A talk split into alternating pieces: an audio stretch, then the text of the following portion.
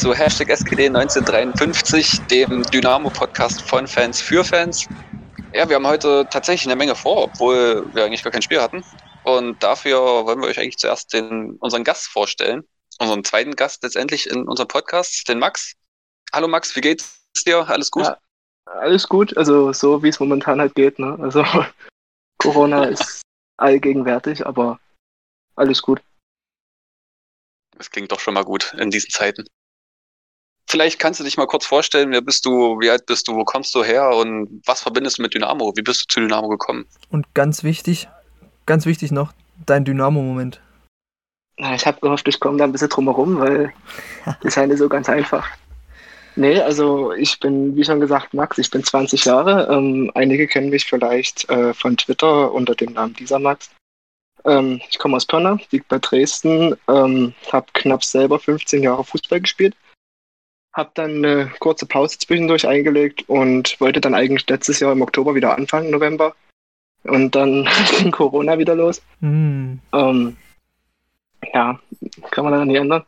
Äh, während ich selber gespielt habe, habe ich noch äh, meine, meine C-Lizenz-Trainer gemacht ähm, und trainiere seitdem eine U11-Mannschaft, also das okay. ist eine E-Jugend. Ja, cool, genau. Wie bin ich, wie bin ich zu Dynamo gekommen? Äh, wie die meisten wahrscheinlich durch, durch den Papa. Äh, da hat mich, ich weiß gar nicht, ob er mich mitgenommen hatte oder ob es durch den Fußball war. Da waren wir 2011 äh, gegen Karlsruhe zu Hause. Ich glaube, da haben wir 5-1 gewonnen oder so. Ui. Ja, und äh, danach ab und zu mal und seit dem Bielefeld-Spiel, seit dem Abstiegsspiel tatsächlich ähm, regelmäßig mit Jahreskarte und allem, was dazugehört. Oh, cool. Coole Sache. Ja. Und äh, Dynamo-Moment ist dann, ist schwierig zu sagen. Ähm, aber ich glaube, ganz einfach gesagt, ähm, wirklich das erste Spiel im Stadion und vor allem dann das erste Spiel gegen Bielefeld im Kabler, auch wenn es einen sehr, sehr negativen Fadenbeigeschmack hatte. Aber ja, trotzdem hat es einen irgendwo gefesselt. Ich und ja. Ey, einen kleinen Fun-Fact zu dem Spiel. Ähm, damals gab es noch, weiß nicht, kennt ihr dieses Sport 1 äh, Radio damals? Mhm. Da, ich habe einen Kollegen von mir, ein besser Kumpel, äh, Grüße gehen raus, der ist Bielefeld-Fan. Und wir haben das beide angehört. Oh, lecco mio. Ey, der hat mich, der hat mich ausgelacht wie sonst was, ne? Aber ich ihn später Und so auch. braucht man Feinde, wenn man Freunde hat, ja, ja. Aber ich wollte dich nicht unterbrechen, Max. Aber das war, nee, alles gut, das war auch mit, mit der ganzen Böller-Geschichte damals gegen, gegen Tobi Müller war es, glaube ich, ne, als mm. der Böller aufs Spielfeld geflogen ist. Mm. Das muss man sagen, ich glaube, ich war da 13, 14, irgendwie so. Das war schon, hatte einen sehr komischen Beigeschmack, aber ja, glaube ich. Nichtsdestotrotz, seitdem ist, ist die Jahreskarte von K-Block immer, immer am Start gewesen, außer jetzt das letzte Jahr. Und nee, was ich noch sagen wollte, vielleicht so, eine, so ein kleiner zweiter Dynamo-Moment, das war vor drei Jahren, da war ich im Österreich-Urlaub mit, mein, mit meiner Familie. Äh, in Zell am See war das und waren wir dort, ich glaube, wandern und wie sie es halt gehört, mit Dynamo-Trikot unterwegs gewesen. Und ja, ähm, da war so ein, so ein kleines Kind, vielleicht elf, zwölf Jahre, äh, hat auf mich gezeigt und meinte zu seinem Papa, guck mal, der hat ein Dynamo-Trikot an. Und dann meinte der Papa nur ganz trocken, ja, die sind überall. und das hat mich dann doch wieder bestätigt, dass es hat doch was ganz, ganz Besonderes ist, Fan von diesem Verein zu sein. Das kenne ich, ja. Das Gefühl ist immer mega cool, ne? ja, das war's eigentlich. Wo, du vorhin Karlsruhe erwähnt hast, das war doch damals, ich glaube, einer oder wenn nicht sogar der höchste Sieg, den Dynamo je in der zweiten Liga geholt hat, ne? Das kann gut sein. Also Dieses 5-1. Also wenn ich jetzt zurückdenke, VfB 5-0 zu Hause. Na, oder, oder haben ja. wir auch, nee, war das Haching oder haben wir gegen die nur 4-0 gewonnen? Ich glaube 4-0 war es, als wir aufgestiegen sind in die Saison. Ach, irgendwie, also, oh, ich weiß es gar nicht mehr, das 5-1, das kann schon sein, ja. Es freut mich auf jeden Fall, ich dass der KSC ist und nicht der SC. ja, schon klar. Aber auf jeden Fall cool, dass du bei uns bist. Ja, also wie gesagt, es ist auch eine, eine kleine Ehre für mich, muss ich sagen. Also als Lukas mich gefragt hat, das habe ich mich schon ein bisschen gefreut. Hören wir doch gerne. Dann wollen wir vielleicht in unsere Themen reingehen. Was sagt er? Ja, gerne. Ich meine, ein Spiel zu analysieren haben wir ja nicht. Also an sich. Ja, leider war.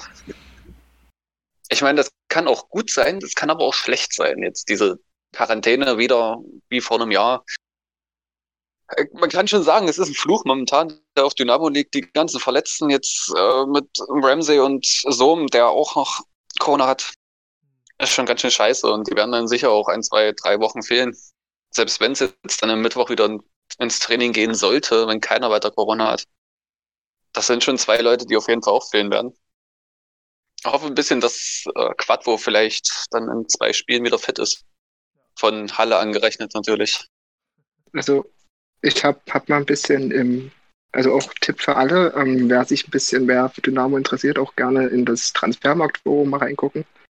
Ähm, da gibt es auch den einen oder anderen Insider, der dort mal ein bisschen was ausbaut. Und da hieß es auch, dass Quadvo äh, wohl nächste Woche wieder ins Training vollständig einsteigen soll. Das wäre ja mega, gerade mit der Sperre wichtig. auch von Mai. Mhm. Ja. Also das wäre schön. Da hätte ich voll Bock drauf. Dann könnte man Dreierkette spielen, theoretisch. Aber da kommen wir später zu. Ähm, ansonsten, wie kommt das eigentlich, dass es zweimal uns erwischt und andere Vereine gar nicht? Naja, guck die Kann sich das einer erklären? ja, ja gut, ich meine auch. Aber ich finde es halt, ich finde halt extrem schade. Ähm, bestes Beispiel gerade ist Hertha.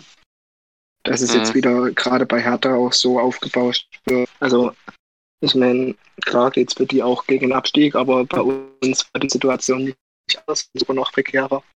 Und ich weiß nicht, ich habe glaube ich, bloß nicht bekommen heute beim Doppelpass. Da muss wohl auch Hertha ein großes Thema gewesen sein, wo ich mir dann denke, ja, da wird wieder mit zweierlei Maß gemessen, aber es ist halt, naja, schwierig. Also so hat man zumindest, so hat man zumindest immer ein bisschen das Gefühl. Mhm. Stimmt schon.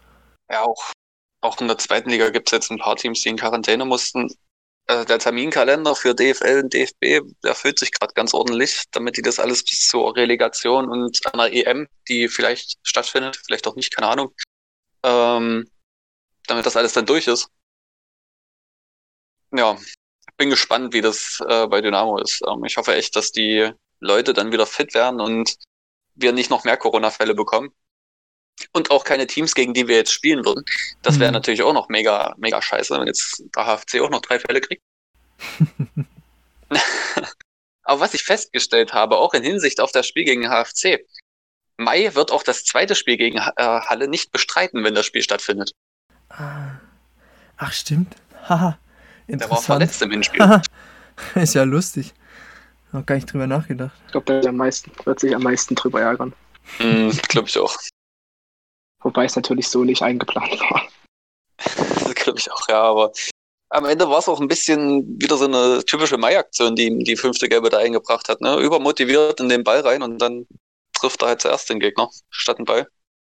Ja, hat so ein bisschen rote Karte-Feeling gehabt da. Also jetzt nicht, dass das faulrot würdig war, aber so ein bisschen ging es da in die Richtung vom, vom Waldhof. Mhm. Waldhof-Foul. Stimmt. Aber 3 km mehr und das ist vielleicht auch eine rote Karte, ne? Ja, eben, meine ich. Also. Ja, du hast zumindest den Frust gemerkt, ne? mhm. ich, mit Bezug auf Corona, das, was du gesagt hast, Martin, ist, glaube ich, ganz wichtig, dass die Jungs alle wieder äh, gesund werden und auch 100% gesund werden. Also es wäre schon extrem bitter, ähm, wenn das auch ähm, länger dauert. Ja. Für, für, sie persönlich, aber ja. genauso auch fürs Team. Na, da kann man eigentlich nur gute Besserung sagen, weil ähm, das kann auch richtig, richtig, richtig schlimm ausgehen. Ähm, ich habe jetzt auch letztens bei Hertha war das, glaube ich, Jahrstein, der, wo ich gelesen hatte, dass, dass er äh, ins Krankenhaus musste und mhm. auch einen relativ schweren Verlauf hatte. Da kann man nur hoffen und beten, dass da dass das irgendwie gut ausgeht und da nichts Schlimmeres passiert. Ja, ich meine, ja. äh, ich komme ja selber aus dem Leistungssport ähm, und ein Freund von mir ähm, letztes Jahr, ziemlich genau vor einem Jahr, hat er Corona gekriegt. Ähm, erwartet jetzt ein Kind und hat sich dieses Jahr eigentlich äh, auf Tokio vorbereiten wollen, Olympia, ähm, Kugelstoßen. Und den hat jetzt dieses Long-Covid erwischt. Also ein Jahr später hat ihn komplett aus der Bahn geworfen. Das Einzige, was er aktuell noch machen kann, ist so leicht joggen, so ein bisschen. Ähm, aber gerade Kugelstoßen, also da geht es ja um Gewichte stemmen wie sonst was. Gerade da nichts möglich. Also du kannst halt, deine Lunge ist so unfähig zu arbeiten. Und das kann, glaube ich, ein extremes Problem werden. Auch wenn wir jetzt gucken, ähm, ich meine, die Zahlen gehen ja deutschlandweit durch die Decke aktuell. Dass das im Profifußball auch kommen wird, ist ja irgendwie nicht irgendwie äh, keine Illusion, sondern irgendwie ja auch logisch, weil das sind ja auch nur Menschen, die fahren abends nach Hause, gehen auch mal einkaufen, vielleicht macht das die Frau oder so, keine Ahnung, Freundin, ähm, damit, der, damit das Infektionsrisiko so gering wie möglich bleibt. Aber trotzdem ist halt die Ansteckungsgefahr irgendwie hoch. Und dass man da, sobald die Fußballer halt nach Hause gehen, in ihrem normalen Leben sind, sich auch anstecken und dass das zu einem richtigen Problem werden kann, ich glaube, das wird immer noch krass unterschätzt. Auch jetzt im Hinblick auf die EM oder sowas. Ähm, die kommen aus ganz ja. Europa, äh, kommen da Mannschaften zusammen. Ich meine, da kommen welche aus Nordmazedonien jetzt. Ich will da niemanden irgendwie auf den Fuß treten oder so. Aber es sind halt Nationen, die sind klein, die spielen im deutschen Fußball keine Rolle.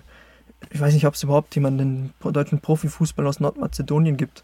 Und dort ist es halt nun mal anders, dass man mit Corona anders umgeht, sage ich mal. Wird alles ein bisschen locker gesehen. Und wenn man dann die ganzen Menschen auf einen Haufen steckt, ich meine, das ist ja verteilt, aber trotzdem, also ich, ich habe da echt Bedenken, dass das da irgendwie noch nach hinten losgeht, dass wir da in einem Jahr die Profifußballer haben, äh, die dann auf einmal mit diesem Long-Covid zu tun haben äh, und dann einfach, ja, in gewisser Weise ihre Karriere auf dem Spiel steht. Nur weil irgendwelche ihre TV-Verträge durchdrücken wollen. Ähm, Finde ich ja. extrem grenzwertig. Ist auch ein sehr diskutables Thema, glaube ich. Gibt es auch welche, die, die das vielleicht ein bisschen anders sehen. Aber gerade der Fußball, glaube ich, hat es nicht nötig. Und gerade der Fußball hat an sich eine Vorbildfunktion, ähm, wie sonst, glaube ich, kaum anderer Sport in Europa. Ähm, deshalb finde ich das auf der einen Seite sehr riskant und auch in gewisser Weise unverantwortlich, was da so ein bisschen auf uns zukommen wird. Hm. Auf der einen Seite finde ich es ja extrem bescheuert, dass also auf der einen Seite finde ich es, naja, also Fußballspieler, das kannst du ein bisschen kontrollieren, ob die im Vorfeld der EM diesen Einflüssen von Corona ausgesetzt sind. Ja, klar. Äh, das andere, was ich aber komplett dumm finde, ist, dass die UEFA darauf besteht, dass Menschen im Stadion sein müssen, dass hm. die Stadien hm. ausgelastet sein sollen. Und dass deswegen jetzt gerade die Deutschen ähm, Probleme bekommen, weil sie es nicht sicherstellen können am Ende, dass Menschen reinkommen. Und vor allem, dass sich die Menschen nicht infizieren. Und das ist einfach wieder so, so kurz gedacht von den Veranstaltern. Es ist einfach nur dämlich. Ja, guck dir mal Budapest an. Ich meine, dass Ungarn mit der Regierung, jetzt wird es schon ziemlich politisch, äh, wird jetzt ganz interessant, da werden wir vielleicht ein paar Nachrichten bekommen, aber dass Ungarn in Budapest 100% Auslastung erlaubt sein wird bei der EM. Aber wo leben wir denn? Also finde ich absolut krank. Auch, also allein die Entscheidung finde ich total unverantwortlich von der UEFA und fast, ja, wie sagt man, ähm, das ist ja fast gefährlich, was man da, äh, was man da macht. Aber man muss dazu sagen, ich glaube, man hat das, man hat das letztes Jahr auch gesehen im Sommer. Also uns muss mal ganz ehrlich sein, man hat letztes Jahr im Sommer, im Juli, August Corona interessiert. Ja. Also ja, wir sind alle, wir sind alle ohne Masken durch die Gegend gerannt, haben alle Sport getrieben, Fußball gespielt bis bis in Oktober rein. Also das wird diesen Sommer nicht anders sein, bin ich mir mhm. sicher, weil mich wird, also ich wüsste nicht, warum die, warum die Menschen da umdenken. Ja, obwohl man eigentlich denken müsste, sie hätten gelernt. wird leider nicht passieren. Die Leute werden sich irgendwann relativ sicher sein, dass sie es nicht bekommen, weil Menschen sind ja jetzt geimpft und ich bin jetzt geimpft, dann muss ich ja jetzt mich nicht mehr an die Maßnahmen halten. Aber ehrlich, wenn ich auch, ich habe auch zwei Freunde, die hatten es, beziehungsweise mein Cousin und zwei Freunde, und die sagen auch heute noch, also der eine hat es im Dezember gehabt, der andere hat es vor einem Monat. Wenn die, die Treppe hochgehen, sind die komplett platt, wenn die oben sind. Und ja, es ist einfach, du hast so viel danach hinterher mitzukämpfen, hm. dass es. Ja, ihr habt ja vielleicht auch äh, ein paar die Story mit meiner Oma mitbekommen. Ähm, die lag ja, also die hatte zwischenzeitlich eine Sauerstoffsättigung von 40 Prozent. Es ist zwar irgendwie ein kleines Wunder passiert, die hat jetzt im Nachhinein kaum äh, irgendwelche bleibenden Schäden. Also die ist schon wieder topfit alles. äh, bloß ein bisschen mit der Atmung zu kämpfen. Also ist irgendwie ein Wunder geschehen, ich habe es auch noch nicht ganz kapiert. Ähm, aber ja, gerade wie ich auch eben erzählt habe mit dem Freund von mir, der sich auf Olympia vorbereiten wollte und das jetzt total abschreiben kann, schon fünf, sechs Monate vorher, wo ich mir denke, Junge, Junge, Junge, das war doch alles einfach nicht nötig. Aber da sieht man, sieht man auch wieder, es kann genauso junge Leute wie uns treffen. Also genau. Es ist halt, ist halt nicht irgendwo festgeschrieben, dass es nur ältere Menschen irgendwie betrifft. Hm. Richtig. Deswegen sollte man sich schon irgendwo vorsehen. Aber ist ein anderes Thema, denke ich. ja, ja, ist aber, glaube ich, ein wichtiges auch gerade, dass ja, der Fußball so eine Vorbildfunktion hat. Das ähm, auf jeden Fall. Ja, glaube ich, ist es doch immer wichtig, das mal anzusprechen. Auf jeden Fall hoffen wir, dass es denen, die jetzt dadurch ausfallen, bald wieder besser geht. Dazu mhm. kommen jetzt noch zwei weitere Verletzungen, zwei Muskelfaserrisse, und zwar Jonathan Meyer und ach, wer war es? Achso, Mörschel. genau. Also wieder zwei Spieler, die extrem wichtig waren. Also Joni Meyer, der fast jedes Spiel gespielt hat, seitdem sich Chris Löwe gegen Zwickau verletzt hatte. Hm. Und dazu halt Joni Meyer, der, äh, Joni Meyer, der im Winter kam und seitdem fast jedes Spiel gemacht hat. Ist schon, naja, aber sehr viel Power auf einmal weg. In gewisser Weise können wir ja sagen, ähm, Joni Meyer, wir hatten ihn ja, glaube ich, in den letzten zwei Folgen so ein bisschen, hatten wir auch darüber diskutiert, ob wir ihn noch aufstellen wollen. Ähm, mhm. Wir haben ja auch überlegt, ob er so ein bisschen überspielt war. Ja, das ähm, Und gerade da hatten wir ja letzte Woche schon die Diskussion mit dem Trainingssteuerung und so. Da will ich jetzt gar nicht wieder reingehen. Aber ähm, glaube ich, ist eine blöde Pause, aber tut ihm vielleicht ganz gut. Ja. Also ich könnte ich könnt mir vorstellen, ähm, dass es bei Ramsey vielleicht ähnlich ist. Äh, ich glaube auch, dass er ein wenig überspielt war. Aber wie gesagt, wir, wir, kennen, wir kennen jegliche Blutwerte von den Spielern nicht, deswegen ist es immer schwierig, das einzuschätzen. Wir kommen zurück wie Hulk. Wir schießen alle kaputt. Die letzten, die letzten drei Spiele holen wir neun Punkte und stehen dann plötzlich wieder auf einem Aufstiegsplatz. Ich sehe schon. da haben die keine Chance.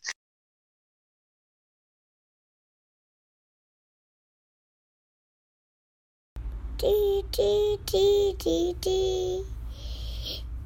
Na, na, na, na, na. Mo, mo, mo, mo, mo. Forza Dynamo. Also, dann würde ich sagen, wir kommen jetzt von diesem Verletzungsthema weg und gucken uns einfach den Spieltag an. Der ist semi-optimal gelaufen, wenn man jetzt sich Rostock anguckt und 1860 die beide gewonnen haben. Aber heute, beziehungsweise wenn ihr das hört, gestern, ist dann doch noch was Positives passiert und zwar Ingolstadt unentschieden. Zu Hause gegen Meppen. 0 mhm. zu 0. Da habe ich mich richtig gefreut heute, muss ich ehrlich sagen. Ja, ich habe vorhin, einer ist dahinter geblieben. Ich habe vorhin drauf geguckt und dachte, jawohl, auf Meppen ist Verlass. also, genau. Ingolstadt, ich weiß nicht, also äh, äh, die sind an sich, finde ich, mir schon extrem äh, unattraktiv, so als Club. Äh, und die scheinen jetzt echt äh, Federn zu lassen. Ich meine, wir haben es auch nicht gerade besser gemacht, die letzten Spiele. Äh, haben jetzt zwar eine Zwangspause, aber wenn du dir mal allein die Statistik von Ingolstadt anguckst, 17 Spiele, 8, 32 äh, Spiele, 43 Tore und 34 Gegentore und eine Differenz von 9 als Dritter. Also. Ist schon krass. Hm. Also ich bin, ich bin auch mal ganz mutig und sage, also ich bin mir ziemlich sicher, dass das zwischen ein Ding ist zwischen uns, Rostock und 1860. Also mhm. ich glaube, ich kann mir nicht vorstellen, dass ich Ingolstadt dort oben halten kann. Also Ingolstadt ist für mich so eine Mannschaft, die sind individuell gut aufgestellt. Ich glaube, das hatte ich auch im Podcast schon mal angesprochen. Mhm. Aber ich sehe die jetzt nicht als, als Team, was dort oben sich festhalten kann. Irgendwie, das ist. Ich weiß nicht, ich sehe die da oben nicht. Ja. Die spielen halt so einen Standardfußball. Das ist eine riesen individuelle Klasse, aber ähm, taktisch ist es einfach jetzt nicht so extrem ausgereift. Ich meine, das ist bei Thomas Oral immer so. Du stehst halt in dem 4-4-2 Mittelfeldpressing, versuchst zu kontern, spielst mit Ball relativ viele lange Bälle. Dafür haben sie zwar die perfekten Spieler dafür mit Kutschke und so, ähm, aber ich meine, bei Dynamo sieht man das auch ein Stück weit. Auch in der dritten Liga brauchst du, ähm, reicht es oft, mit individueller Klasse zu gewinnen, aber ähm, wenn du wirklich dann solide Platz 1 oder Platz 2 stehen willst, aufsteigen willst, dann musst du auch äh, ja, taktisch gut agieren. Ähm, und das ist bei Ingolstadt, vermisse ich da häufig sehr. Ja, es kommt mir so, rein statistisch kommt mir so Minimalprinzip vor. Also wir machen, äh, wir schießen mal ein Tor und dann gucken wir mal. Aber erinnert mich ein bisschen Was jetzt nicht unbedingt unterschiedlich ist, genau.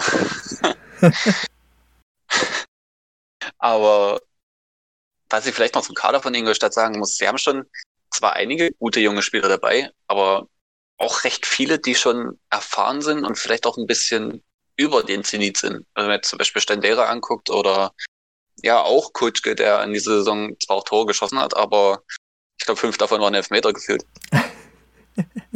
Dann ja, sehe ich da ein bisschen, denke ich,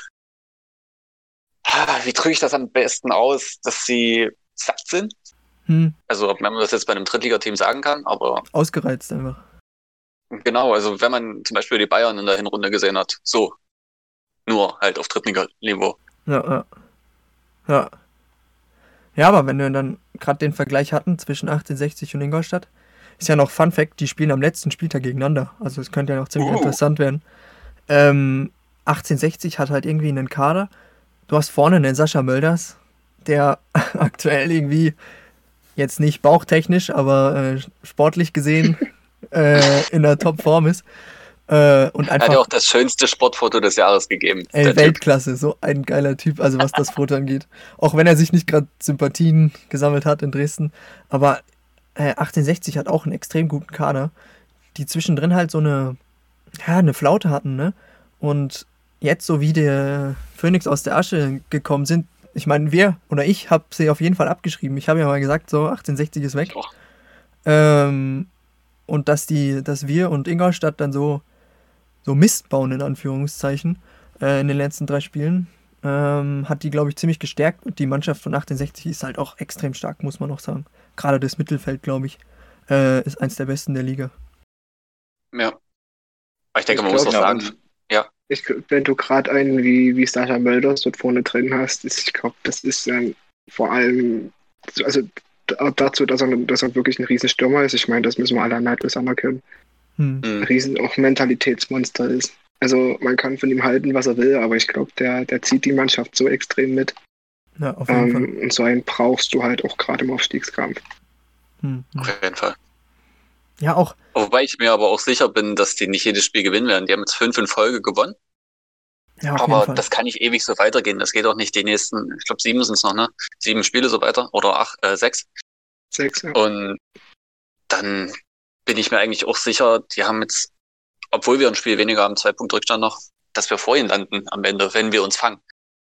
Und man muss auch gucken, wir reden jetzt über Ingolstadt und uns, die abgebaut haben, aber auch Rostock hatten in den letzten drei Spielen einen Sieg geholt und das Unentschieden gegen uns und eine Niederlage gegen Magdeburg. Auch die sind jetzt nicht super drauf. Nee, auch wenn du guckst, wie das Tor gefallen ist gegen die, gegen die Bayern. Ich weiß nicht, ob ihr es gesehen habt. Da war ja mit mehr Glück verbunden als mit, äh, mit Verstand oder irgendwas. War ja irgendwie der Keeper von Bayern, hat sich irgendwie verschätzt und stand ja gefühlt an der Mittellinie. Äh, und Ver, Verhook heißt er ja. Er hat den halt klug reingemacht von, was weiß ich, aus 30 Metern oder so ins leere Tor. Also war jetzt auch keine Glanzleistung.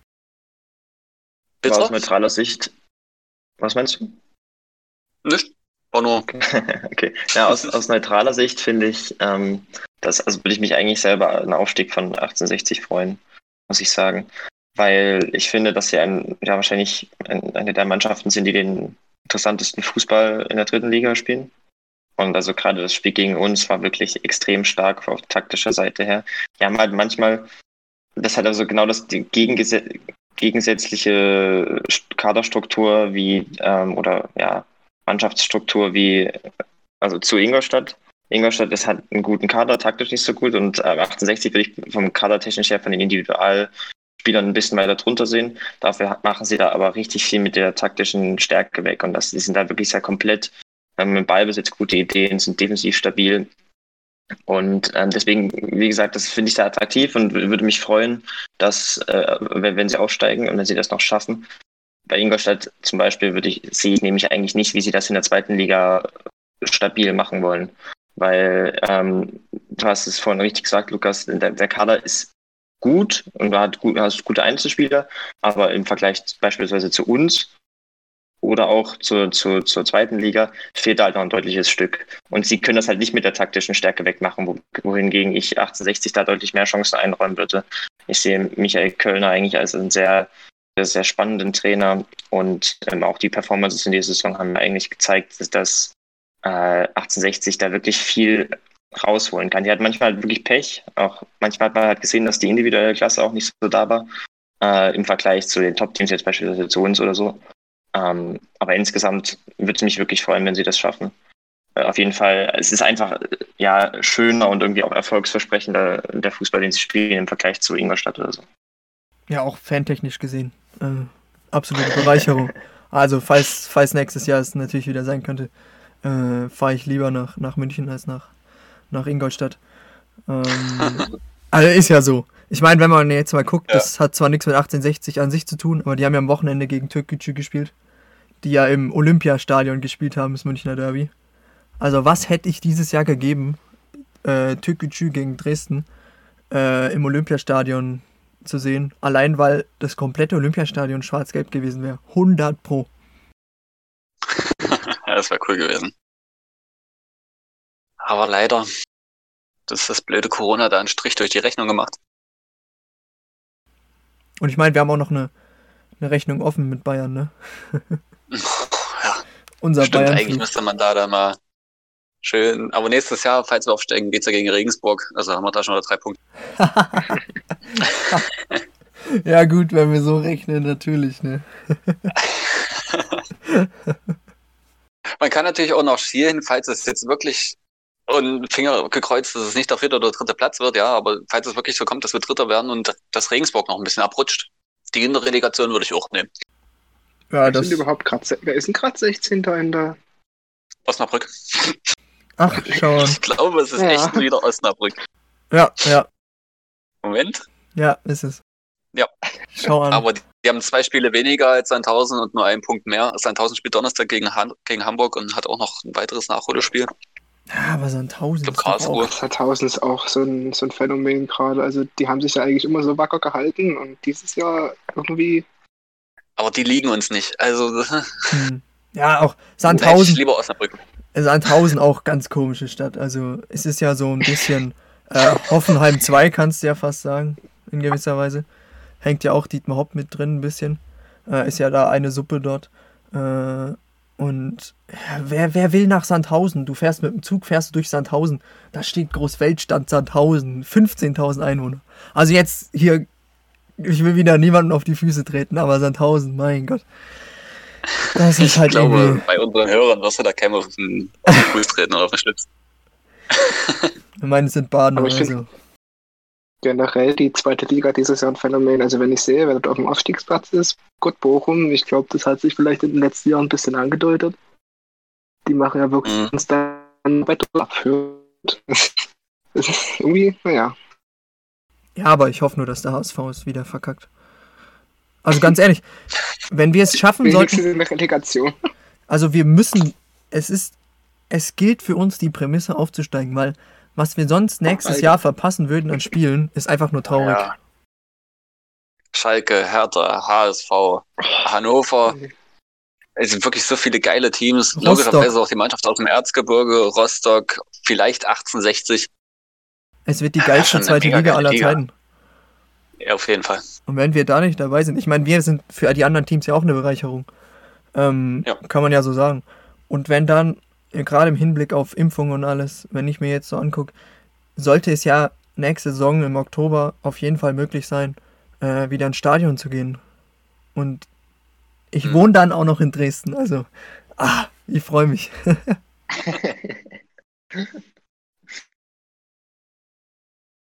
ja, wäre schon, wär schon top. Also das ist auch für alle, die uns jetzt zuhören und von einem anderen Team irgendwie Trainer sind oder Spieler, was ich mir nicht vorstellen kann. Aber falls, dann guckt euch einfach an, was diese zweite Liga hergeben würde und lasst uns gewinnen, verdammt. Hm. Wir wollen hoch. Wir müssen hoch.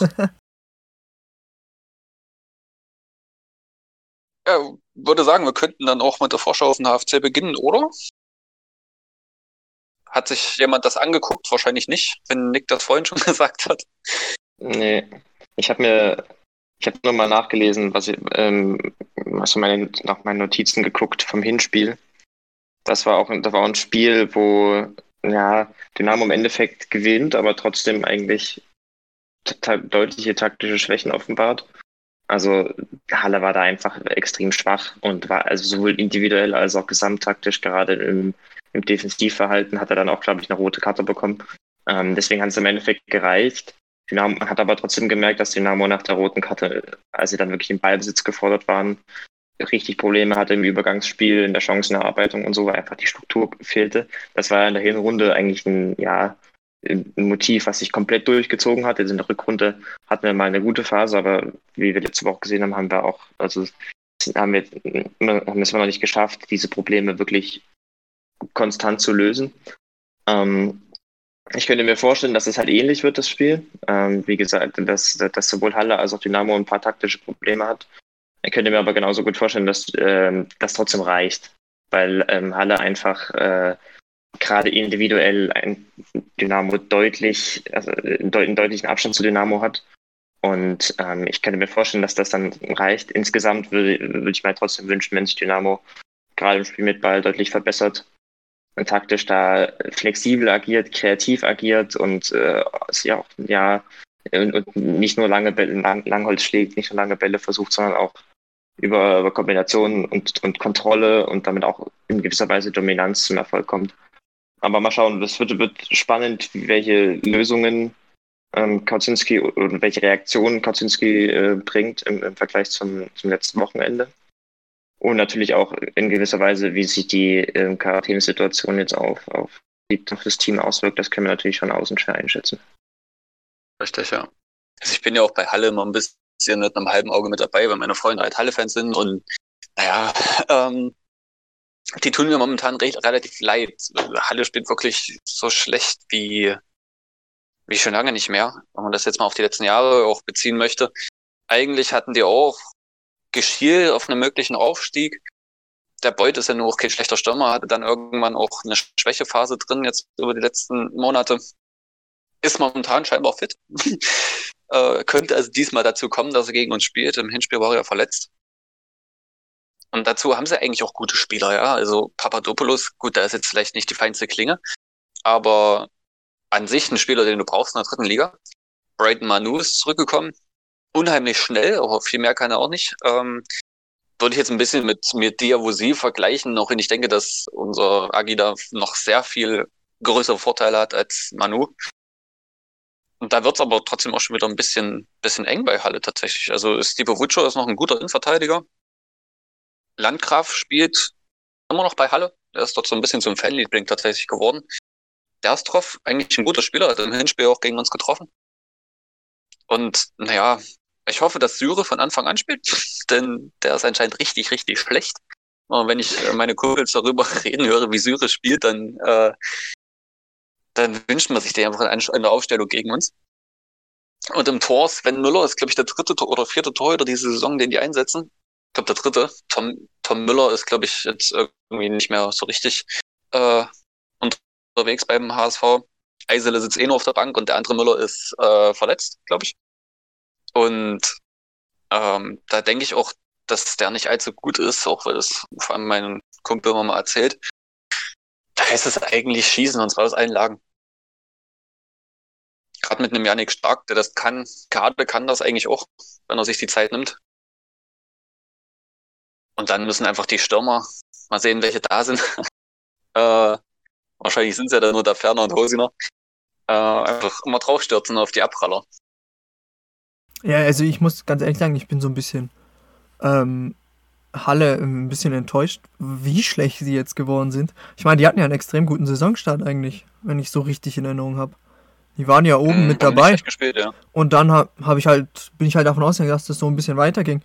Aber wie du jetzt halt immer in den letzten Wochen auch so ein bisschen erwähnt hast, dass Halle so, so schlecht ist, in gewisser Weise in den letzten Spielen, ist schon, schon erstaunlich. Wundert mich auch ein bisschen. Gerade ich meine, Terence Boyd ist zwar 30, aber ich glaube ein extrem guter Stürmer.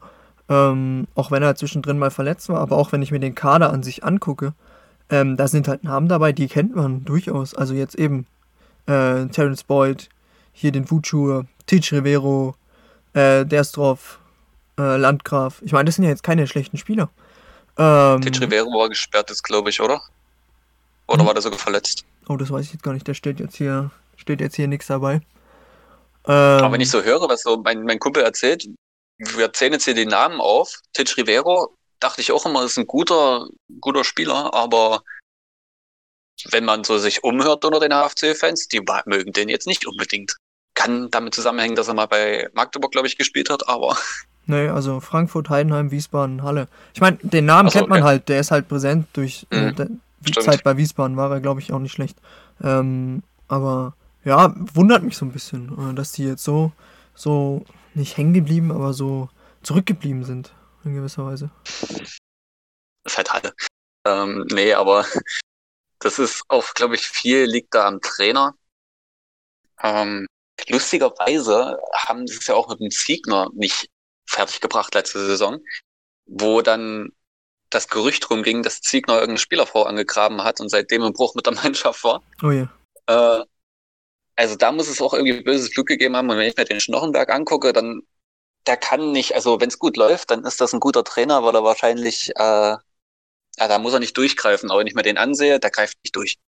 Und das ist jetzt natürlich alles Spekulation, ja. Aber ich sag schon seit gefühlt einem halben Jahr, dass die den abgeben müssen und ich hoffe einfach, dass es bis nach Dynamo damit warten. Ja, interessante Vita hat der Trainer. Also kenne ich jetzt gar nicht. War bei Groß Asbach und seinen Freunden aus, mhm. aus Württemberg. Zumal er ja, glaube ich, auch bei Groß Asbach gar nicht so lange war. Ich glaube, Nee. 20 Spieler oder so, wenn ich Gar das in Erinnerung habe, müsste es ungefähr gewesen sein. Ja, ja. Also der hat er nun wirklich nicht dort. Ist er den, den sogar abgestiegen? Kann das sein? Ich weiß es nicht. Aber. Mehr Niederlagen als Sieger auf jeden Fall. Interessant. Ich meine, Halle ist ja. Halle ist, ist jetzt nicht das unattraktivste in Fußball Deutschland, würde ich mal behaupten. Deswegen wundert es mich, dass die dann. Aber wird schon seine Gründe gehabt haben. Ja, ja, sicher. Ich meine, einen guten Kader haben sie theoretisch für die dritte Liga. Dass sie jetzt so da mit drin hängen, ist halt wirklich komisch. Haben sie sich aber eigentlich mit der Niederlage gegen uns ging das so ein bisschen los bei denen, dass sie so geschwächt haben. Und dann sind sie jetzt schon ziemlich abgesagt, irgendwann jetzt in der Rückrunde. Und ich habe ja das Spiel gegen Rostock vor ein paar Wochen gesehen. Also es war ja wirklich Hühnerhoffen-Taktik. Da war überhaupt nichts Taktisches zu sehen. Dazu kommt dann, wenn du verunsichert bist, dass du auch deine Bälle nicht mehr ordentlich spielst. Das sieht man jetzt auch momentan an Dynamo. Und dann musst du als Trainer eigentlich eingreifen, wenn du sowohl hinten als auch vorne wirklich ein Hühner offen bist. Ja, weiß jetzt nicht, ob der HFC, die Verantwortlichen da mit dem Trainer noch warten, dass sie nicht die letzten Spiele ihn noch mitbezahlen müssen. Äh, der Vertrag läuft im Sommer aus, soweit ich weiß. Und dann sind sie eh los. Ja, stimmt, stimmt, stimmt.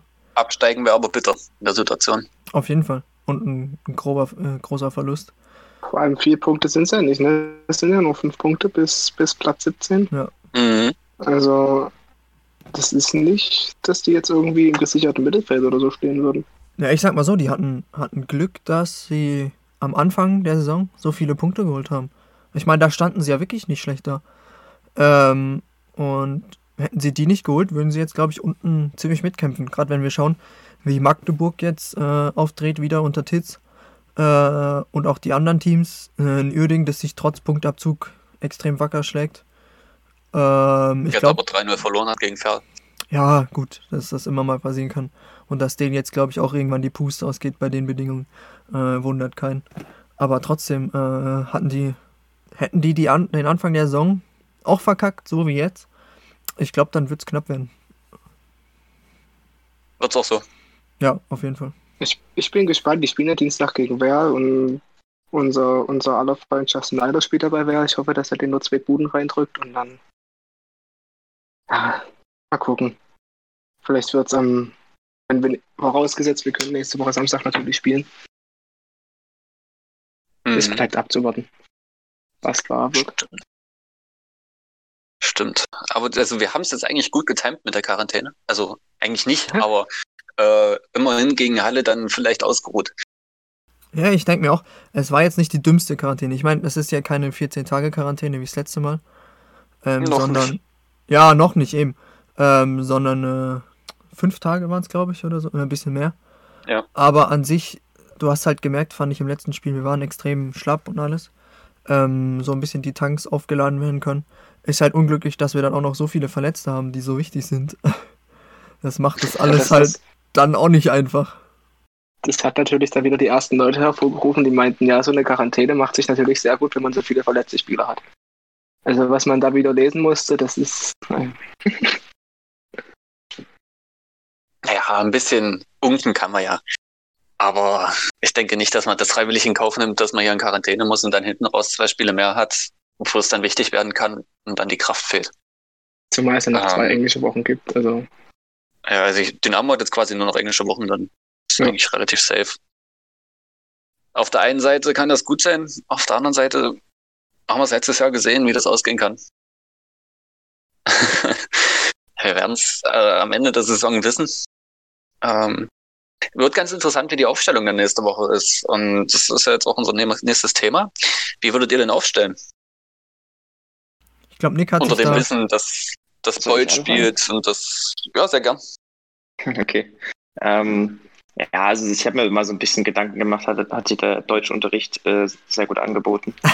ähm, gestern. Der Klassiker. Hoffentlich hat dein Lehrer nicht mit. Ah, das, glaube ich jetzt eher nicht. ähm, also es ist wirklich ein Gedankenspiel. Wir, wir sind und alles auch hypothetisch zu sehen. Also wir wissen jetzt nicht, wie lange welche Spieler raus sind. Ich habe mir einfach mal angeschaut, wer, wer jetzt zum jetzigen Zeitpunkt raus ist und wie ich in der Situation aufstellen würde. Ähm, aber wie gesagt, Quattro oder so, es ist alles noch relativ unsicher, deswegen kann es in einer Woche wieder anders aussehen. Was ich halt grundsätzlich für richtig problematisch halte und ähm, was ich auch für ein großes Problem sehe für die Zeit nach der Quarantäne, das äh, es sind die Verletzungen von, von Königsdörfer und, und Meier. Weil damit das, das die jetzige Struktur und die jetzige Grundordnung einfach komplett nicht, nicht mehr möglich ist, weil wir keine, wir haben außer Kreuzer keine Flügelläufer mehr. Kein, niemanden, der Breite geben kann. Und damit ist halt die Dreierkette nicht mehr möglich. Und da, daraus ergeben sich zwei Fragen, dadurch, dass wir jetzt Viererkette spielen müssen, ähm, ergeben sich zwei weitere Probleme. Einerseits ist, ähm, muss man sich die Frage stellen, wer Linksbreite gibt. Also wer, links wirklich diese die, die, dynamisch auf der hoch und runter laufen kann, das Meier fehlt da. Ansonsten fällt mir dann auch noch Flachodimus ein, der das halbwegs ordentlich bei uns ähm, machen könnte von seinem Spielerprofil her. Ähm, der aber auch jetzt, wo ich jetzt nicht einschätzen kann, äh, inwieweit er einsatzfähig wäre. Ähm, neben den beiden hast du halt niemanden. Und du hast nur Leute, die invers agieren können, die einrücken können, aber jetzt nicht niemanden, der wirklich Breite geben kann. Und das ist ein Problem auf der Seite. Und auf der anderen Seite muss man sich auch die Frage stellen, wer dann im rechten Halbraum agiert. Also wir haben keinen mehr, der wirklich kombinationsstark ähm, im, im rechten Halbraum als rechter Zehner so agieren kann. Das hat, ähm, wenn man 4 zu 3 1 spielt, hat das immer Königsdörfer gemacht. Bei Fünferkette hat, ähm, hat Königsdörfer den Raum auch meistens besetzt. Ähm, aber jetzt hast du dort halt auch niemanden, der wirklich kombinationsstark ist. Du hast auf rechts nur einen Diabosit, der halt aber wirklich ein sehr direkter Flügel ist, der äh, die Tiefe attackiert, aber jetzt nicht unbedingt, würde ich jetzt nicht sagen, ziemlich kombinationsstark ist. Genauso ist Kreuzer keiner, der jetzt eindrücken könnte äh, von seinem Spielerprofil her.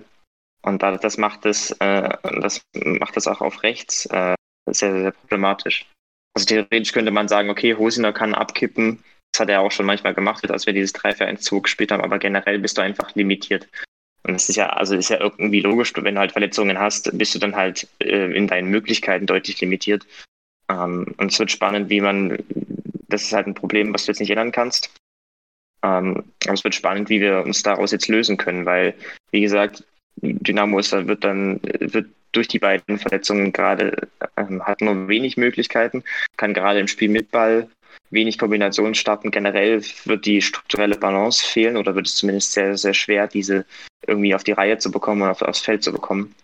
Ähm, das ist ein riesiges Problem, was ich sehe, aber wie gesagt, kann man nicht ändern und da muss man irgendwie, man muss es irgendwie versuchen. Und ich, da habe ich mir zwei, zwei Ideen ähm, ausgedacht.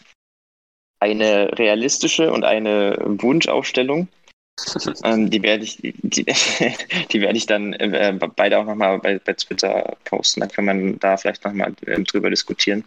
Mit anderen. Und also wenn jemand da noch äh, Meinungen dazu hat, kann er ja reagieren dann da ähm, dazu schreiben. Als realistische Variante habe ich mir halt ähm, habe ich mir gedacht, dass wir halt dieses, dass wir dieses normale 4-4-2 spielen, was wir auch gerade in der Hinrunde relativ oft gespielt haben. Also es halt im Mittelfeldpressing agierst, dich auf die Defensive fokussierst und dann versuchst vor allem Gefahr zu erzeugen über, über Konter, über die ähm, vorderen vier. Und dort würde ich halt sagen, dass dann Diabosi rechts spielt, der direkt im Konter die Tiefe attackieren kann und Stefaniak links ähm, als als äh, linker Mittelfeldspieler, der dann gegebenenfalls ein bisschen einrückend agieren kann. Ähm, so würde, könnte ich mir vorstellen, dass Kaczynski das macht, weil wie gesagt, der, der strategische Fokus auf, auf Defensive und Pressing, den hatten wir ja schon, den haben wir ja schon die ganze, äh, defensive Pressing und Konter hatten wir schon die ganze Saison. Ähm, Im Ballbesitz wird es dann halt aber, wie gesagt, äh, ja, sehr, sehr limitiert weil du hast halt einfach die Asymmetrie drin. Ich hätte jetzt gesagt, okay, wir, die, die Viererkette stellt sich von selbst auf mit Löwe, Knipping, Elas, Kreuzer. Ähm, und da, dadurch hast du halt hast du eine deutliche Asymmetrie drin. Du hast auf links mit Löwe, Stefaniak, äh, Will, der dann im Zentrum spielen würde, und Knipping halt ein sehr aufbaustarkes, äh, einen, auf, einen sehr aufbaustarken Bereich. Auf rechts bist du dagegen aber, hast du, kannst du eigentlich gar nicht so richtig viele Kombinationen starten, weil du halt, wie gesagt, hast einen Kreuzer, der sehr direkt agiert, der Wusi, der direkt agiert, äh, die Tiefe beläuft. Ähm, und damit bist du halt sehr asymmetrisch und, und sehr, sehr limitiert.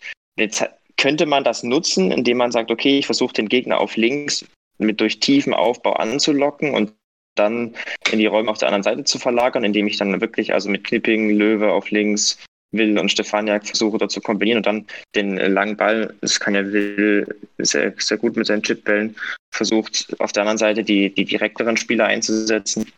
Insgesamt bist du halt aber einfach nicht so flexibel wie sonst. Äh, und kannst halt auch, also bist wirklich bei Besitz auf die linke Seite am Anfang fokussiert im, im Spielaufbau. Und ähm, das könnte, es könnte funktionieren. Insgesamt würde es aber halt, ja, wird, wird es schon, schon schwer im, im, im Vergleich zu sonst trotz, wie gesagt, wie gesagt, trotzdem kann ich mir vorstellen, dass ähm, Kocinski das so macht, mit dem 4-4-2 äh, und mit Diabosi auf, auf rechts, also sozusagen auf der, auf der Königsdörfer Position normalerweise. Weil, äh, ja, das ist halt einfach, das, das wäre so ein bisschen dieses, das, was wir schon oft gespielt haben, das, das würde dem ähnlich kommen, äh, mit, dem, mit dem hohen Konterfokus. Und deswegen könnte ich mir vorstellen, dass, dass, dass wir das sozusagen, dass wir dann so auftreten werden am, ähm, Wochenende.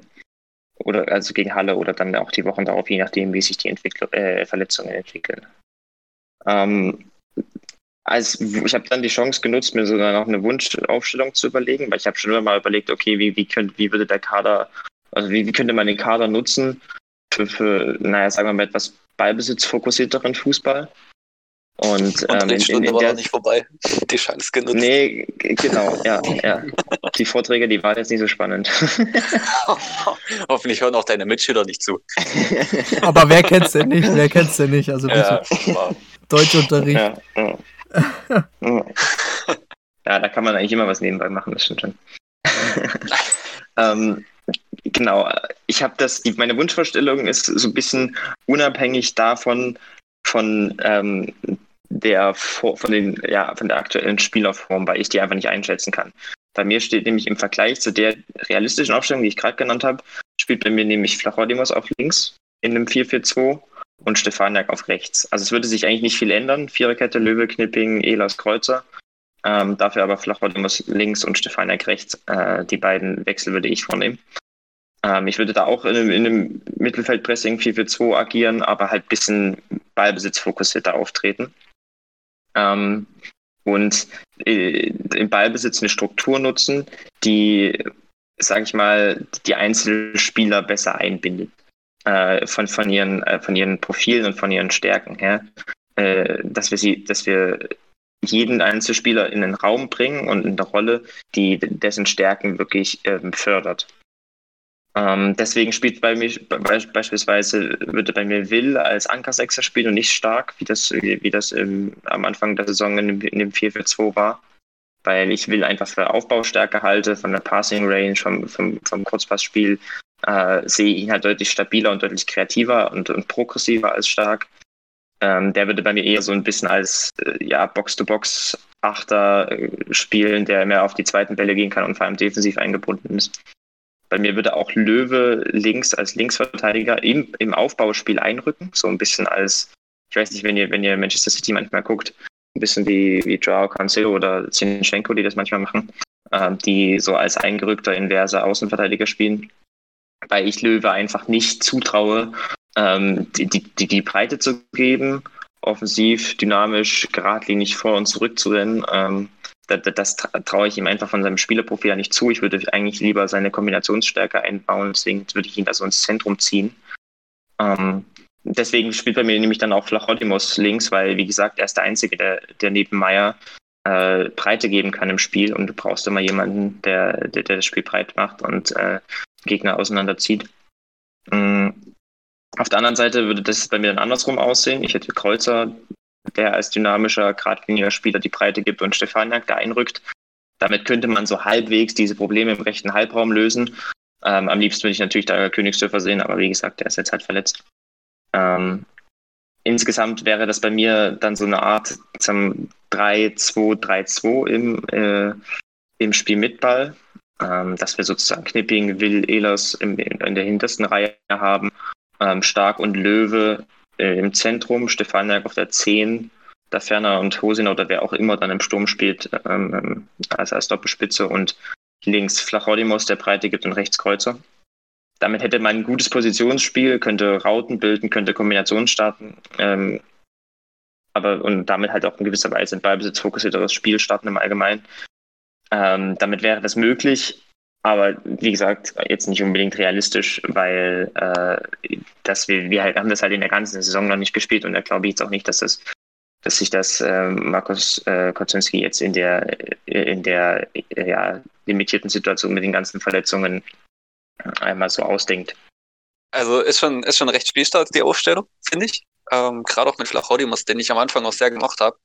Ich denke aber, dass gerade in unserer Situation wir auch gucken müssen, wie Halle agiert und Halle hat sehr schnelle Außen. Also gerade mit Manu und Derstrov, äh, die, ich weiß jetzt nicht, wie schnell Derstrov ist, aber die haben schon schneller über die Außen und gerade mit so einer 3-2-3-2, ähm, Knipping ist nicht der schnellste Verteidiger, ähm, Will ist nicht schnell, Stark ist nicht schnell, Löwe ist nicht schnell.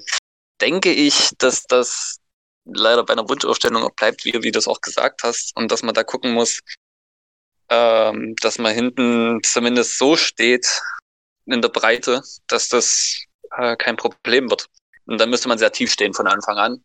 Ich glaube, gegen Halle, die musst du unter Druck setzen, weil dann zerfallen die auch. Ja. ja. Ist ja, allerdings ist schwierig mit dem Spielermaterial, ja. das wir haben. Ähm, ja, das stimmt, ja. Ich hätte also es tatsächlich. Ja. Gerade den, den, den Raum hinter Löwe kann man, würde ich als Gegner definitiv bespielen. Ja. Also wenn, wenn Dynamo in diesem, in meiner realistischen Aufstellung mit diesem 4-4-2 spielt und dann dieses typische 4-4-2 Ballbesitzspiel hat und wo die Auswahl halt ein Stück weit aufrücken, dann würde ich 100% den Raum hinter Löwe spielen und bekontern, weil dort einfach äh, du da richtig viel machen kannst von den Tempovorteilen her. Das ist definitiv ein guter Punkt. Ähm, da muss man drauf achten und ähm, deswegen ist wahrscheinlich diese, diese, dieser Dreieraufbau auch vielleicht nicht ganz so passend für, für die Konterabsicherung. Ähm, das, das, stimmt. Aber es ist halt wirklich schwierig, das zu machen, weil im Moment hast du halt, du hast keinen dynamischen Linksverteidiger. Und ähm, in der Viererkette ist das dann halt schon, muss man wirklich auf, gucken, wie man damit umgeht. Da muss ich jetzt aufpassen, nicht, dass der Halle mithört. Da. dann kriegt man noch Ärger. Also, was ich mir so überlegt hätte, wenn du jetzt nichts mehr hast, Nick. Ja, ist gut dann, also meine Ausgangsaufstellung ist auch noch 4-4-2, also ich habe auch zwei Varianten. Ähm, tatsächlich auch mit Löwe als Linksverteidiger dann, wenn er spielen kann. Wenn nicht, dann wird es schon wieder interessant. Äh, und halt Knipp, Knipping und Ehlers und Kreuzer. Dann davor halt stark und will, habe allerdings statt äh, der Wosi Kader auf rechts stehen, weil er das angeblich laut Transfer, glaube ich, sogar auch schon mal gespielt hat. Und ich denke, dass bei das uns? auch eine Variante sein könnte. Bei, bei uns, uns, nicht. Oder bei. Okay, gut. Generell. Uns ja, nicht. Okay. Ähm, und ich denke, dass er das auch spielen kann, auch wenn er Linksfuß ist. Ähm, ja, muss er halt sich drehen beim Flanken oder was auch immer. Schlimmer als das von Ehlers und Königsdorfer in Flanken kann es ja nicht werden. ähm, und ich meine, mit dem linken Fuß kannst du von dort, ähnlich wie Robben oder Sané, äh, mal reinziehen und einen Schuss hat er ja. Wird auch auf links Stefaniak spielen. Und dann vorne auf Hosiner und da Ferner. Allerdings, meine zweite Aufstellung ist vielleicht ein bisschen spektakulärer. Ähm, denn wenn Max jetzt gesagt hat, Quadvo kann vielleicht schon wieder voll nächste Woche ins Training einsteigen und Quadvo kann spielen, wovon ich jetzt erstmal nicht ausgehe, dann würde ich sagen, man lässt Quadvo auf dem linken Flügel spielen. Und dann könnte man wieder tatsächlich ein äh, 3-5-2 spielen, beziehungsweise 3-2, äh, ja, 3-2, 3-2. Je nachdem, oder halt Fünferkette, je nachdem. Äh, mit Kreuzer und Quad, wo die die Flügel laufen. Und dann würde ich tatsächlich stark in die Innenverteidigung ziehen und Will und Kalle davor stellen. Und dann wie immer. Und Stefaniak als äh, Zehner. Ich meine, im Sturm wird sich jetzt erstmal nichts ändern. Am Stor denke ich nicht, dass der spielen wird. Und der Wusee hat leider, glaube ich, gegen Unterhaching nicht gezeigt, dass er das dann drauf hat. Das ist einfach, weiß nicht, da, nee, war nicht. Aus meiner Sicht war es einfach nicht. Ganz extrem wird es, wenn man jetzt äh, sagt, Jonas Kühn gibt man eine Chance, wenn man eben mit Dreier beziehungsweise den habe ich, mir hab ich mir nämlich tatsächlich aufgeschrieben als, als Alternative für die Linksverteidigerposition. Genau, also wenn man gerade mit dieser Fünferkette spielen sollte, dann wäre, glaube ich, eher eine gute Alternative. Da kannst du nicht viel kaputt machen. Ich glaube, er ist relativ schnell und kann dann sicher auch nach vorne als auch nach hinten einiges bewirken. Bin mir allerdings nicht sicher. Also ich würde zumindest Kade nicht rausnehmen aus der Aufstellung, weil er einfach, denke ich, jeder anderen Option was voraus hat. Sowohl Stefaniak als auch Flachodi muss als auch Diavosi. Ähm, ja, dann muss es einfach mal wieder nach vorne gehen. Hm, hm. Tatsächlich. Ah, hätte ich jetzt auch so gemacht. Ich finde es spannend. Spannend, die Variante, die erste Variante mit, mit Kader mhm. auf rechts.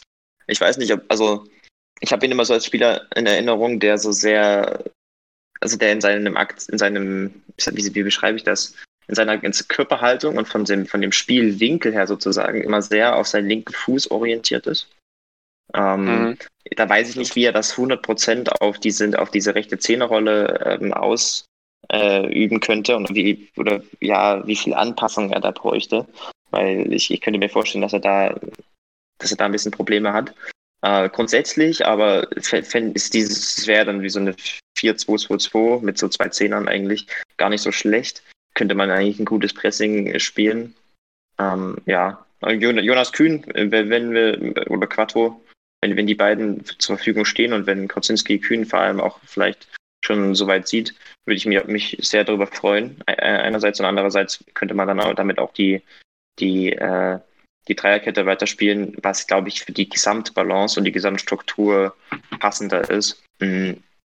Und da, da würde ich mich freuen, ich würde mich für ihn freuen, halt ihn auch für einen sehr spannenden Spieler. Ich muss, ich gucke gerade ganz kurz nochmal nach meinen Notizen über ihn, aber grundsätzlich einmal ein sehr dynamischer Spieler, der äh, sicherlich da auch eine gute Rolle spielen könnte, so als, als, als Flügelläufer.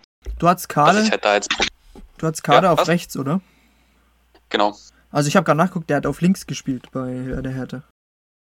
Achso, na, dann stellt halt Kade auf, dann stellt halt Kade auf links und Stefaniak auf rechts. Ja, ich glaube, das war. Ähm, passt auch mit Stefaniak starken Fuß besser.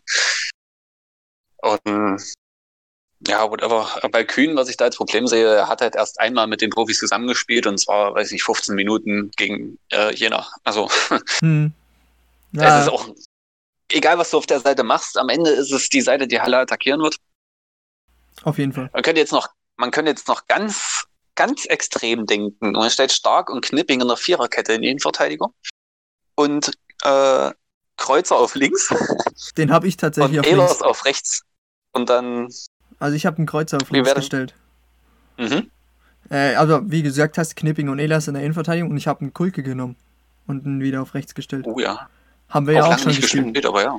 Ähm, mhm. Also ich habe ich, äh, hab jetzt weder äh, nicht ganz so an Kauczynski oder nicht ganz so das Kauczynski-Denken gemacht, sondern eher so, wie ich es mir vorstellen würde. Ich habe bloß einen Fehler gemacht und habe einen Sohm auf rechts gestellt, der ja nicht spielen kann. Ich weiß aber nicht, warum ich ihn drin habe. Ähm, aber an sich, ja, ich habe einen Kreuzer auf links und einen Kulka auf rechts. Ähm, Gerade Kreuzer hat ja das letzte Spiel schon links gespielt. Hat jetzt nicht unbedingt überzeugt, aber ich habe einfach keine Qualitäten bei Löwe gesehen, aktuell, ganz ehrlich, dass ich ihn äh, links aufstellen stellen würde. Also mir ist er persönlich einfach, und das ist glaube ich der größte Fakt, einfach zu langsam, äh, um dort äh, auf der linken Seite irgendwas zu machen. Ähm, und ich habe auch tatsächlich, da ich immer noch dieses Jena-Spiel habe von Flachodimos, habe ich habe ich mir nicht getraut, ihn auf links zu stellen. Äh, und genauso Stefaniak, der fand ich auch wieder äh, sich zwar bemüht hat gegen Haching, aber auch nur die ersten 20 Minuten sah es so aus. Deshalb habe ich äh, auf links ich einen Stor gestellt, der zwar auch nicht ähm, überzeugen konnte bisher, aber für mich so war das so Wahl, Cholera oder Pest. Klingt jetzt ein bisschen krass, aber ich glaube, ihr wisst, was ich meine. Ähm, und gerade das Mittelfeld auch wie ihr eigentlich gelassen Kaden will. Ich sehe Yannick Stark, wie wir auch in der letzten Folge besprochen haben, ähm, eigentlich nur als, ja, nicht Störfaktor, aber ähm, macht das Spiel so ein bisschen müde und träge, steht viel rum und sehr defensiv orientiert. Und gerade Kade, der äh, eben, wie du gesagt hast, sowohl links, äh, linkes Mittelfeld, aber auch offensiv spielen kann und glaube ich, ähm, da glaube ich sehr gut äh, aufgehoben ist. Rechts müsste ich mir jetzt nochmal Gedanken machen. Ich weiß echt nicht, warum ich da so umstehen habe. Also jetzt nicht positionstechnisch könnte er es ja rein theoretisch spielen.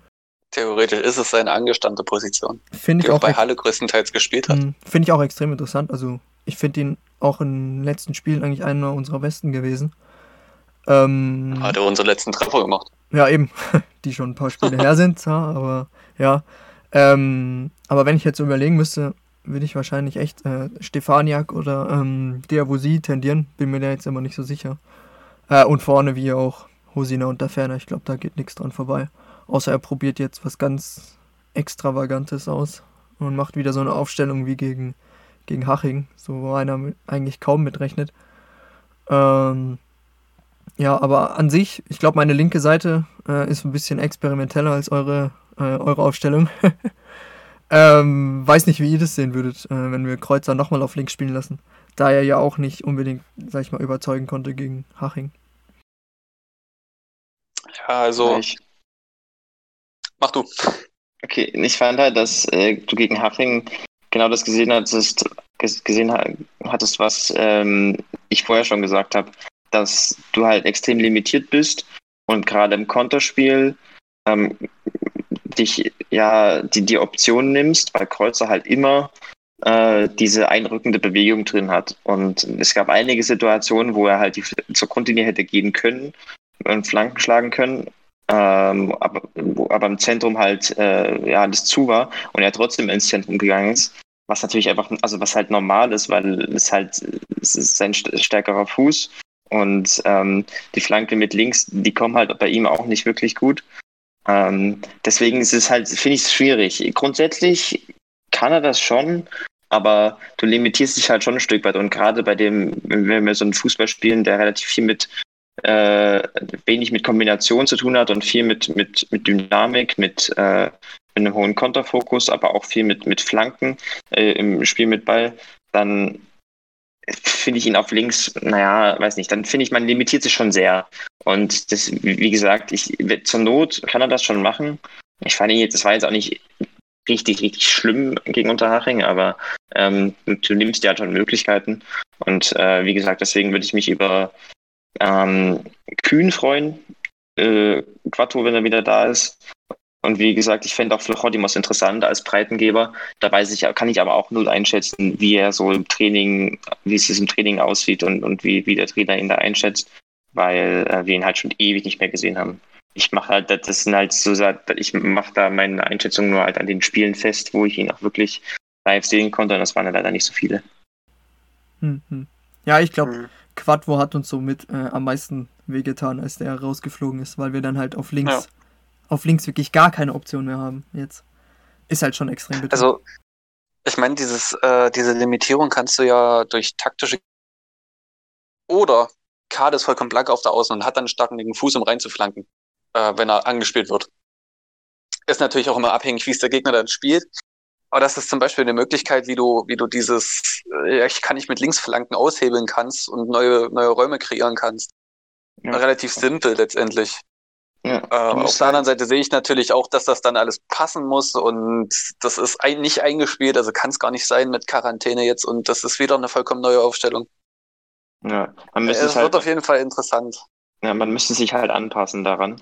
Und das ist also von der grundlegenden Struktur her müsste man halt schon einige Dinge verändern. Und dafür, äh, also das habe ich halt, diese ja, Veränderungsbereitschaft habe ich jetzt äh, einerseits beim Trainer äh, die Saison jetzt nicht so häufig gesehen, andererseits ist es natürlich auch extrem schwer jetzt gerade mit der Quarantänesituation. Man, du müsstest halt es, die, die Struktur und die, die Balance ein bisschen verändern. Ähm, du bräuchtest halt jemanden, der auch situativ die Breite geben kann, wenn Kreuzer einrückt. Ähm, und äh, das da gibt es halt auch wenig, einfach wenig Spielerprofile bei Dynamo, die das können.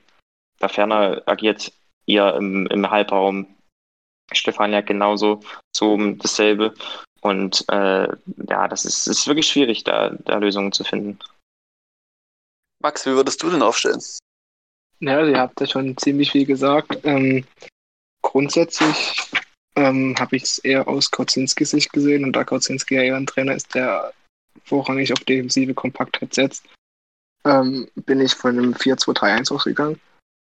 Ähm, Kreuzer als Rechtsverteidiger, Elas Knipping Innenverteidigung ist, denke ich, klar. Und auf links ist halt die Frage, äh, die, wie ihr auch schon gesagt habt, Löwe, wenn er fit ist, Quadro, wenn er fit ist, Kühn, wie schon gesagt, aber auch was mir gerade bei der Diskussion eingefallen ist, ich glaube, Paul Will kann auch als Linksverteidiger spielen, meine hm. ich mal gelesen stimmt, zu ja. haben. Stimmt, mhm. stimmt, stimmt, stimmt, da war was. Und ja, das Problem, das ich da sehe, ist halt wirklich auch wieder die Geschwindigkeit wieder bei Löwe. ne? Das wollte ich gerade sagen. Ich glaube, mhm. also ich sehe ihn als Linksverteidiger eher nicht, tatsächlich. Äh, und als hätten wir jetzt das Spiel ähm, gestern gehabt, hätte ich gesagt, dass Kühn spielt. Ähm, so denke ich aber eher, dass es einer von, von Quad oder Löwe wird, einer von beiden. Ähm, mhm. Ja, dann als, als, als Sechser jeweils stark und will. Ähm, die Dreierreihe davor kommt halt drauf an. Also ich nick berichtige, wenn ich, wenn ich mich, äh, wenn ich da falsch liege, aber 4-2-3-1 spielst du ja gegen den Ball meistens als, als 4-4-2. Äh, ja. Sprich, je nachdem kannst du Hosina auf die 10 stellen. Dass du ja. dann sagst, dass du gegen Ball wirklich mit zwei Spitzen agieren willst, oder du stellst dort eine Karte hin, äh, wenn du sagst, du willst mit Ball vielleicht ein bisschen variabler sein. Und äh, rechte Seite Diawusi und links Marvin Stefania. Und vorne im Sturm da Ferner. Das wäre jetzt so mein, mein Tipp dahingehend gewesen. Ich habe mal gerade nachgeguckt.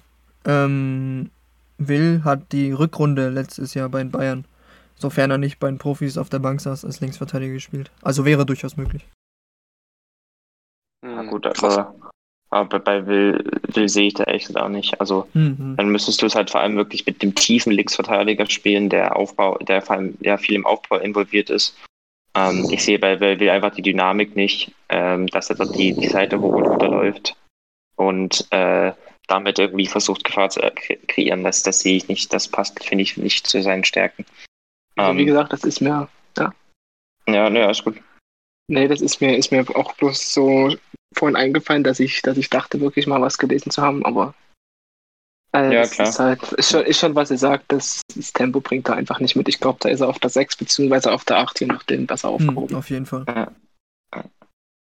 Ich meine, man ja, kann es natürlich machen, also die, den Gedanken hatte ich auch, aber also der einzige, das Einzige, was mir da wirklich äh, sauer aufstößt, ist, dass der Brain Manu so unfassbar feilschnell ist dass das wirklich gefährlich ist. Andererseits ist Paul Will natürlich von der fußballerischen Klasse und dem der Erfahrung was er macht, äh, wahrscheinlich dreimal besser als Kühn in der Rückwärtsbewegung. Und ein Löwe sicher auch, wenn er fit ist. Ähm, ja, es ist einfach, am Ende könnte ich mir sogar vorstellen, dass dann Will tatsächlich Linksverteidiger spielt. Aber ja, mal schauen. Wird sehr interessant auf jeden Fall. Ich glaube, da zerbrechen sich ein paar die Köpfe gerade und hoffen, dass eventuell vielleicht jemand noch auf die Bank setzen kann, der aktuell äh, vielleicht also, rumlaboriert. Ich glaube, ja. Markus Kautzinski wird in der Quarantäne nicht langweilig. nee, der, auf jeden Fall.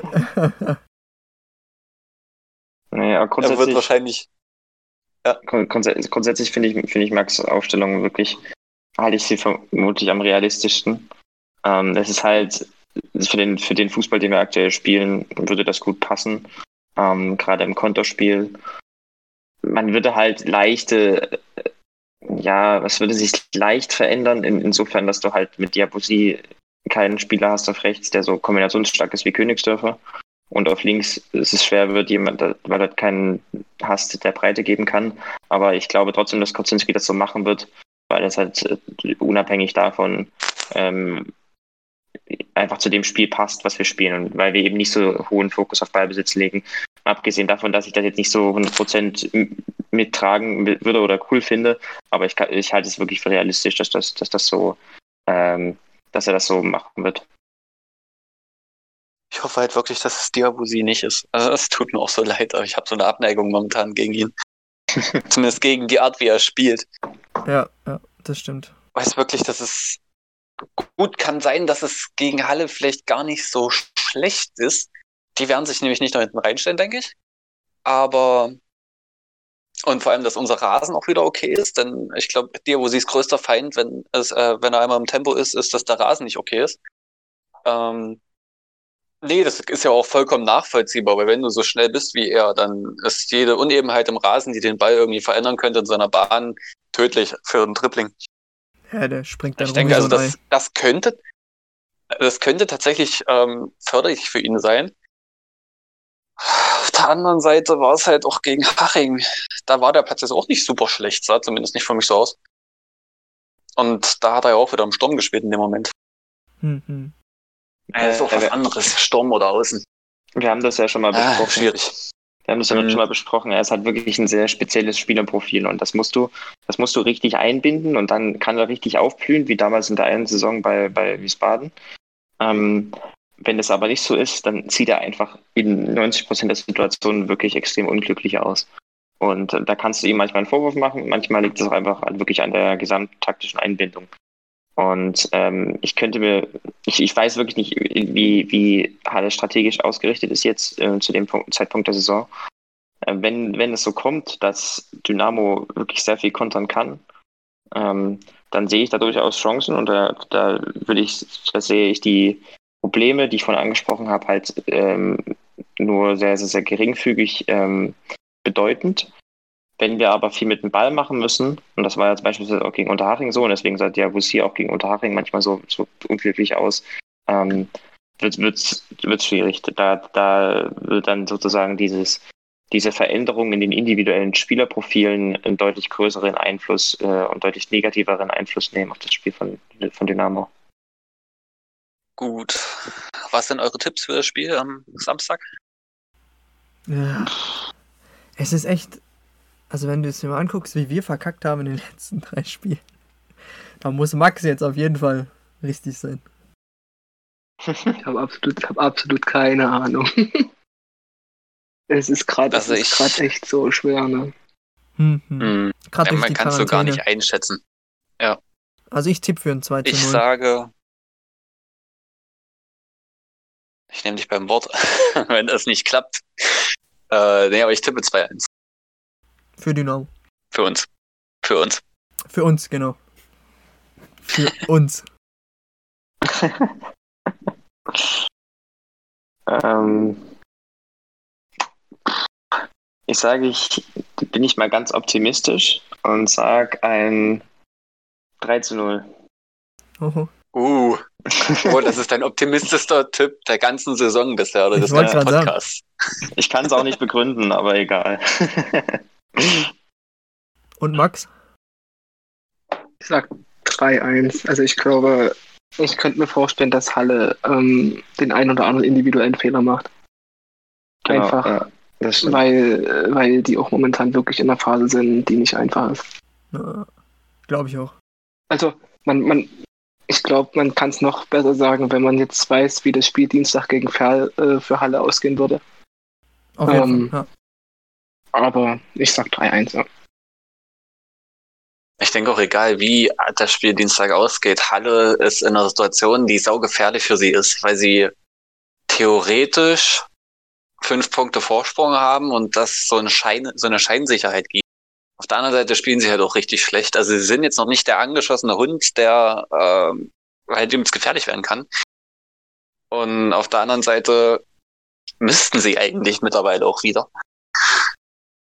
Also, ja, ganz gefährlich. Stimmt schon. Das stimmt Spiel. Schon. Für beide Teams. Für beide Teams. Dann haben wir es für heute. Vielen Dank, Max, dass du vorbeigekommen bist. Gerne. Du warst ein echt ich sehr mir, sympathischer Gesprächspartner. Kann man schon so sagen. Also, wie gesagt, ich denke, wenn ihr das, wenn ihr das so weitermacht, ist das, das eine runde Sache auf jeden Fall. ich glaube, es war nicht das letzte Mal, dass du bei uns dabei sein wirst. Das wäre, würde mich freuen. Gut, und ansonsten höre ich die anderen beiden nächste Woche wieder. Nach einer hoffentlich erfolgreichen Woche.